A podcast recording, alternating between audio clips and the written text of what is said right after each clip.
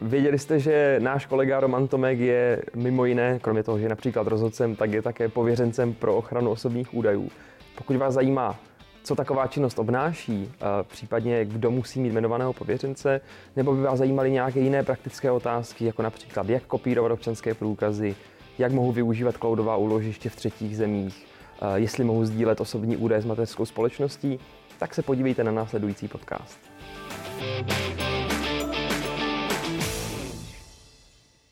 Ahoj Romane, jsem rád, že jsi přišel už po čtvrté tady za náma. Jsem rád, Ahoj. že asi tak i na po čtvrté se nám povedl úvod konečně natočit a nesmějeme se tady tomu.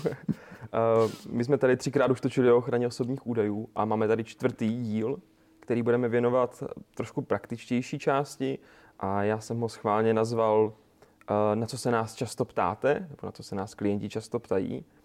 A protože ještě máme ale stále jedno eh, téma, které jsme neprobrali z minula, tak bychom se k němu ještě měli vrátit. A to je možná věc, kterou, kterou hodně lidí neví, a to je kromě toho, že si teď byl jmenován rozhodcem, tak uh, tvá kariéra a aktivní činnost je mnohem širší a děláš taky pověřence pro ochranu osobních údajů. Mohl bys nám vysvětlit, co takový pověřenec dělá? Pověřenec, on má těch rolí víc, ale dal bys to jako zhrnout, má napomáhat tomu, u koho je uh, aktivně jako pověřenec, aby to zpracování osobních údajů probíhalo bez problému. To znamená konzultovat s ním eh, případné problémy, být k dispozici eh, zaměstnancům správce a tomu správci, pokud potřebuje něco vyřešit, eh, komunikuje i s dozorovým úřadem, znamená slouží jako kontaktní místo, pomáhá například při tvorbě posouzení vlivu na ochranu osobních údajů, ale ta jeho role má být opravdu primárně konzultační, to znamená někdo jako se může obrátit jak ten správce, ale případně se na něj můžou obrátit i subjekty údajů, protože údaje o tom pověřenci mají být zveřejněny, mají se nahlásit úřadu pro ochranu osobních údajů, to znamená, je to osoba, která je veřejně v úvozovkách známá. Mm-hmm. Často se v médiích objevuje informace, že každá společnost nebo každý správce potřebuje mít pověřence pro ochranu osobních údajů, což není úplně pravda. Mohl bys nám říct, v jakých případech je potřeba jmenovat pověřence, které stanoví GDPR, nebo jakým způsobem to je upraveno? Jasný. Ono ty případy stanoví přímo, přímo nařízení. E, není to tam úplně konkrétně, že by byly vyjmenované prostě subjekty, e, společnost A musí mít, tento státní orgán musí mít a podobně, ale jsou tam nějaká, nějaká pravidla, která to určují.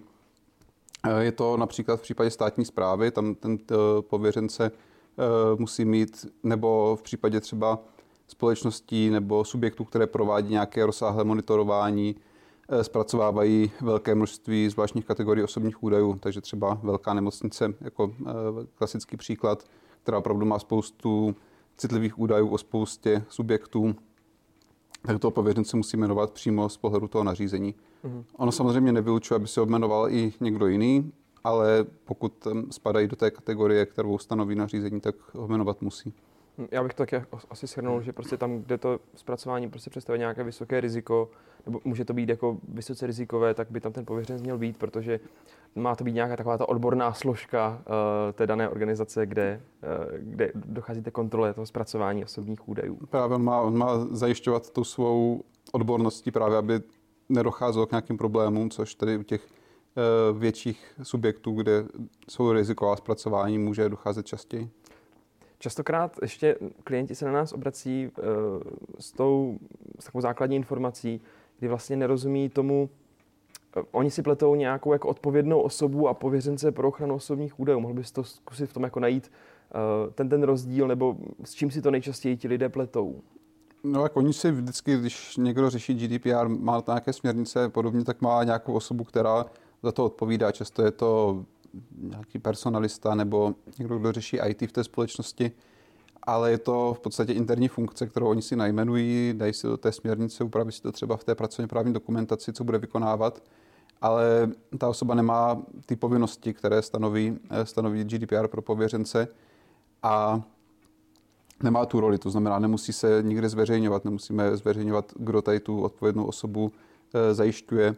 Eh, nejsou tam ani tady pravidla na, nějaký, na nějakou nezávislost, protože ten eh, pověřenec by neměl eh, v té činnosti, kterou vykonává, být závislý na tom, na tom správci nebo na tom, na, pro, to, pro koho vykonává tu činnost, aby nebyl ovlivňován při té nezávislosti, což ale ta odpovědná osoba, tady ty pravidla na ní ne, ne, nedopadají. A to je ten hlavní rozdíl. Jo. Takže často si mi všichni říkají, mám nějakou osobu, je to pověřenec, není.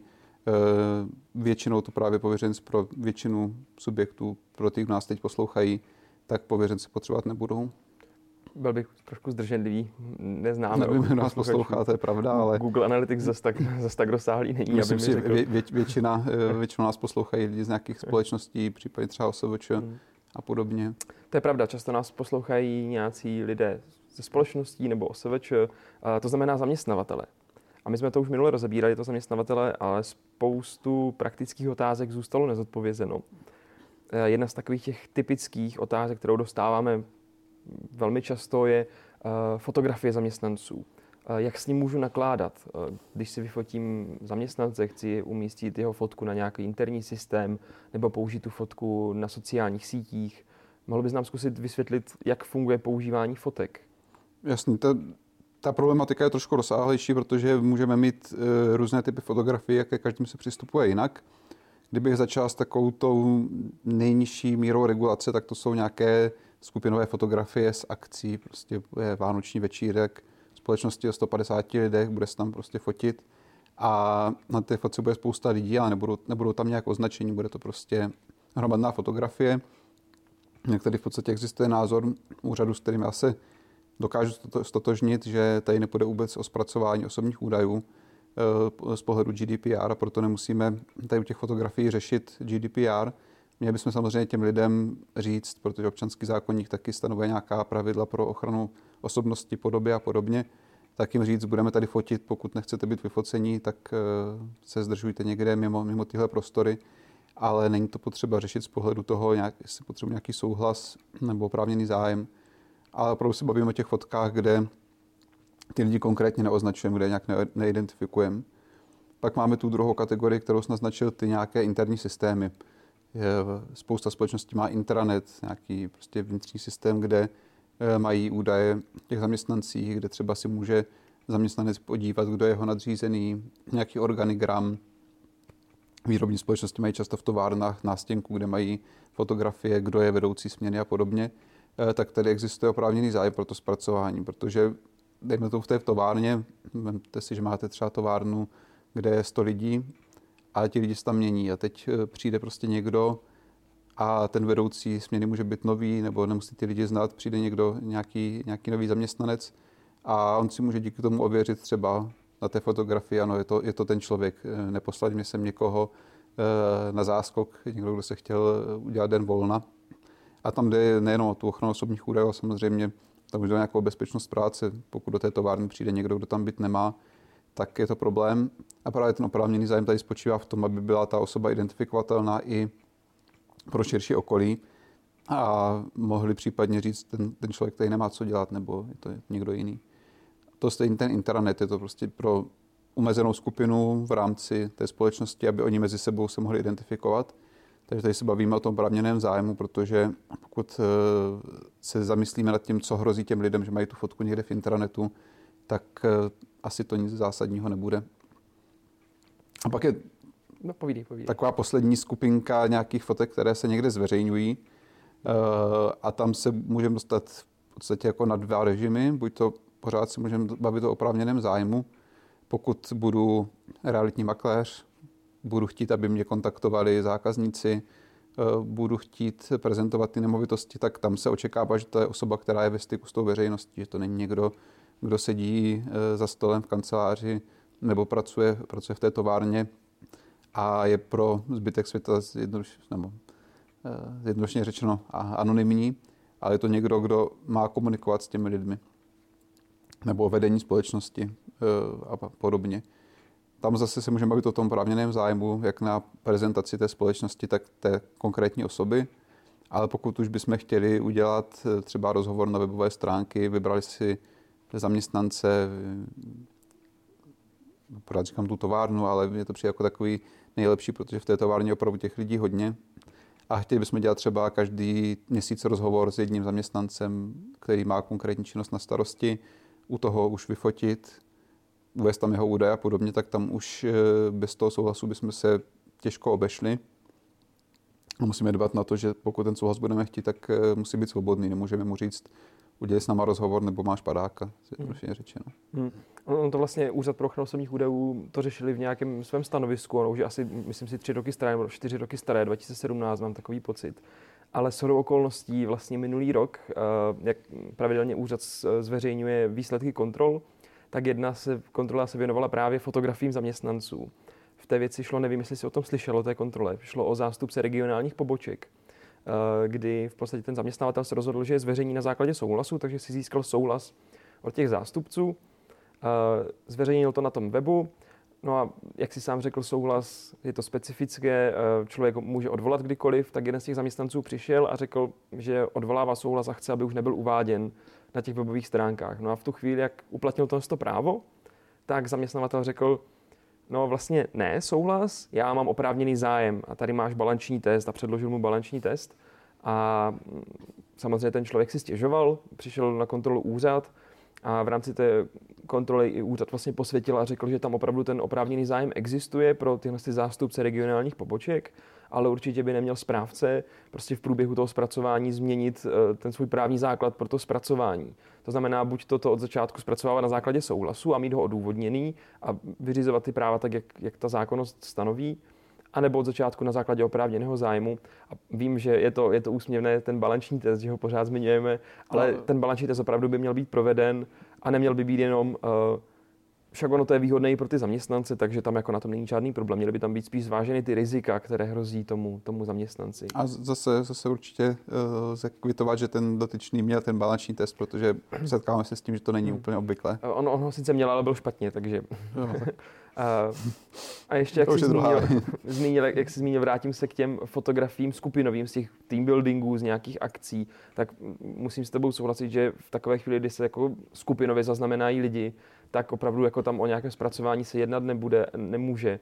Ale pak zase musíme ještě rozlišovat, já to vždycky říkám na, na příkladu, že by byl rozdíl, kdybych já si udělal tyhle ty fotky z akcí a potom bych jako personalista měl složku, uh, na těch, na těch fotkách se objevil Jan Novák a tam bych si evidoval všechny ty fotografie z těch akcí, tak potom už si vytvářím nějaké evidence a tak dále. To znamená, každá ta fotografie by byla ve vztahu k tomu Janu Nováku uh, osobním údajem. Tak tam se vždycky říkám, aby tam ten člověk našel ten, tu paralelu mezi, mezi těma dvěma činnostma.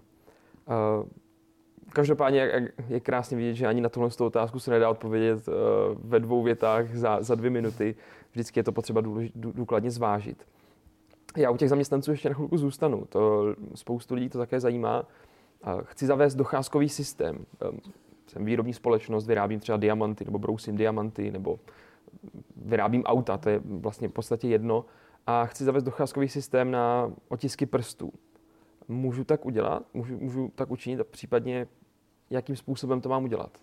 Tak na to se dá odpovědět krátce. Ano, můžeš. Ale eh, tady pořád panují celkem velké debaty o tom, jestli ten otisk prstů v rámci toho docházkového systému se dá považovat za biometrický údaj nebo ne, což je zvláštní kategorie osobních údajů. Jsou většinou výrobci těch systémů, kteří tvrdí, že to není biometrický údaj, protože je to natolik zašifrované, nevím, jak fungují ty technologie, ale že v podstatě nejsme schopni z toho ten otisk prstu vytáhnout. E, na druhou stranu Úřad pro ochranu osobních údajů má názor, který já sdílím, že e, je to biometrický údaj, který v zásadě se zpracovat nesmí, pokud nejsou splněny nějaké výjimky. A u toho docházkového systému jsme to párkrát řešili a tam v podstatě jediná rozumná výjimka použitelná je souhlas subjektu údajů. To znamená, bez souhlasu bychom ten docházkový systém neměli zavádět.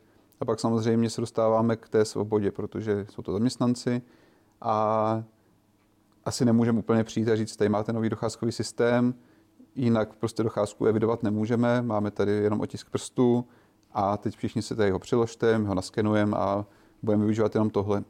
Takže i pokud tady tohle zavedem a musíme se spolehnout na ten souhlas, tak pořád musíme zajistit tu svobodnost.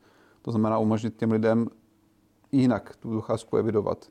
Buď to nějakou kartou, pípne, zaeviduje se, nebo starým dobrým způsobem zapsat si do knihy docházkové, nebo děrovačka, že? Mm. Jo, známe, známe ze starších filmů, už tam jsme to nezažili, ale, ale e, nemůžeme prostě je donutit k tomu, aby ty jeho biometrické údaje jsme zpracovávali. Já jsou osobně zvědavý, jak se to vyvine, tady ta polemika, jestli se opravdu nakonec nepřikloní i úřad k tomu, že možná to biometrické údaje nejsou, protože eh, z toho ty údaje nejdou získat zpětně, ten otisk prstů se údajně nemá dát replikovat, ale v současné době eh, ten názor je takový, takže prostě bez toho souhlasu bych si to teď netroufl provozovat. Tam jsou okolností právě taky proběhla kontrola, že u nějakého zaměstnavatele, co měl ten docházkový systém a právě úřad posvětil, že tam ten souhlas je možný, protože se dlouhou dobu řešilo, jestli vlastně vůbec zaměstnanec může udělit v nějaké situaci souhlas svobodný, jestli eh, opravdu jako existuje situace, kdy, kdy se ten zaměstnanec svobodně rozhodne. A právě tohle je třeba krásný příklad. Pokud já mu dám nějakou alternativu, že mu dám čip, čipovou kartu nebo nějaký jiný způsob, tak, uh, tak tam ten docházkový systém se souhlasem mít můžu. Jako jsem říkal, nemůžu mu říct, dej souhlas nebo tě vyhodím. Jako teoreticky jako můžu, ale jako nebudu potom třeba úplně v souladu s ochranou osobních údajů. S zákonníkem práce. Mm. Když jsme ještě pořád u těch zaměstnanců, tak a vlastně u, u, u údajů o těch zaměstnancích, uh, tak se často ještě řeší nějaké sdílení osobních údajů s mateřskou společností v rámci nějakého koncernu. Mají třeba jeden docházkový systém nebo jeden nějaký HR systém, který používá celý, celý koncern nebo skupina společností. Uh, mohou sdílet osobní údaje s mateřskou společností? V drtivé většině případů bych řekl, že bez problémů na základě oprávněného zájmu ale je potřeba vždycky to těm zaměstnancům vysvětlit, informovat je a mít tam účel toho sdílení. To znamená, není to jenom tak, že si řeknu, tady tyhle údaje prostě si sdílet s mateřskou společností, tak je sdílet budu. A pokud tam je opravdu nezbytné to provázání, může to být eh, navázané třeba na výplatu mest nebo nějakých odměn, jo, může být prostě učitnictví řešeno centrálně tou mateřskou společností, tak potom eh, ano, ale musíme vysvětlit účel a i ten právní základ, to znamená, jestli to je nezbytné proplnění těch vztahů vzájemných, to znamená, my vám můžeme vyplácet mzdu, ale řeší se to takhle a takhle, nebo je to oprávněný zájem pro usnadnění nějaké komunikace. Je to otázka, která je potřeba vždycky, vždycky vyhodnotit. Eh, nejde to říct paušálně, ano, vždycky můžeme sdílet, ale taky záleží, jaké údaje, protože můžou být údaje, které bude moct sdílet pro ty účely, ale pak můžou být údaje, které už, eh, i když nějaké sdílet můžeme, tak eh, můžou být údaje, které sdílet eh, nebudeme. Eh, údaje o zdravotním stavu může někdy třeba mateřská společnost potřebovat, pokud zase řeší, řeší třeba výplatu pojistného z těch úrazů a podobně. Ale můžou být i případy, to bude odděleno, když se prostě úrazy bude řešit přímo ta konkrétní společnost a pak není důvod ty údaje předávat. S tím, že si řekneme, tak předáváme už 20 údajů, tak předáme i tady tenhle. Takže vlastně krásná odpověď na tuto otázku. Záleží.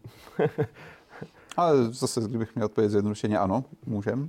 Jo, takže ale... můžem, můžem. Ale v určitých případech to, je krásné. Když už jsme u těch interních systémů, u zaměstnavatelů a mateřských společností a tak dále, tak tyhle interní systémy často běží, dejme tomu, na nějakých cloudových úložištích.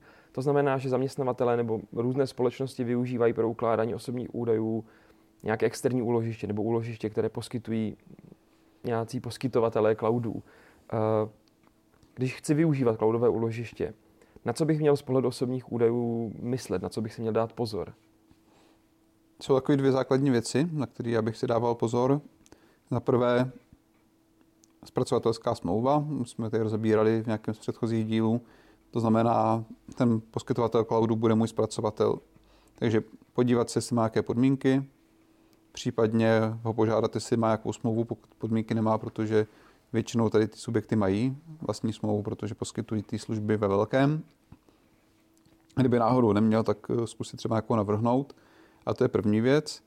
Ale druhá věc, která je možná ještě důležitější, je zjistit, kde ten cloud je, v jaké zemi je ten server, na kterém ty data budou, jestli to je v rámci Evropské unie nebo v rámci nějaké ze zemí, které jsou považovány z pohledu ochrany osobních údajů za tzv. bezpečné země, anebo ne. A podle toho zjistit, jestli vůbec můžu ten server využívat, jestli to je dostatečně bezpečné, to předávání té třetí země. Protože máme teď eh, nedávné rozhodnutí, které nám zrušilo Privacy Shield, eh, což v podstatě byl systém, který nám umožňoval předávat konkrétním společnostem v rámci Spojených států, kde Evropská unie řekla, tyhle společnosti zajišťují dostatečnou ochranu osobních údajů a můžete jim předávat bez dalšího, což ale nám ze dne na den krásným rozhodnutím spadlo. Takže v téhle chvíli Privacy Shield pořád funguje, ale má už možná jako podpůrnou roli, eh, kdy můžeme argumentovat, vybrali jsme si tohodle, eh, tohodle poskytovatele cloudu, protože je na Privacy Shieldu, to znamená má tu ochranu zabezpečenou, ale nejde to už bez dalšího. Musí minimálně uzavřít standardizované smluvní doložky, což je, jak už název napovídá, standardizovaný dokument, vydaný, eh, vydaný zase v rámci Evropské unie, kterým si vlastně podepíšem, ale není to tak, že by ten papír zachránil všechno. To znamená, nemůžu říct, máme podepsanou doložku a je to v pohodě, ale musí vždycky zhodnotit ten, kdo chce předávat ty údaje no to je třetí země, jestli to předání je bezpečné. To znamená zhodnotit, jaká tam je šance, že to bude třeba někdo odposlouchávat ty údaje, že se k ním dostane stát pro účely nějakého, nějakého řízení a podobně, což je samozřejmě velmi, velmi obtížné. To znamená, na tuto otázku bych možná odpověděl, za prvé si musím ověřit, jestli ten cloud je v rámci Evropské unie, pokud nechci řešit problémy nebo bezpečné země. A druhá věc, zpracovatelská smlouva, případně podmínky. Souvislosti ještě s těmi cloudy taková zajímavost, protože vlastně spoustu těch poskytovatelů, těch největších hráčů jsou z USA. Tady jako máme, máme tady Google, Amazon, eh, co se používají ve velkém, nebo nějaké třeba Heroku, které se často používá pro ukládání těch dat.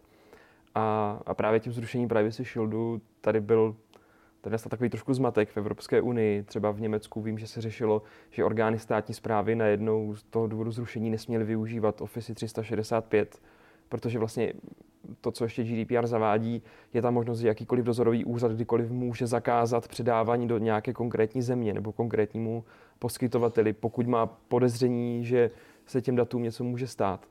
A jak si sám zmínil, nebo správně zmínil, tak když teda využívám jako amerického poskytovatele, tak bych měl kromě těch standardních smluvních doložek mít i, i nějaké další záruky k tomu předání.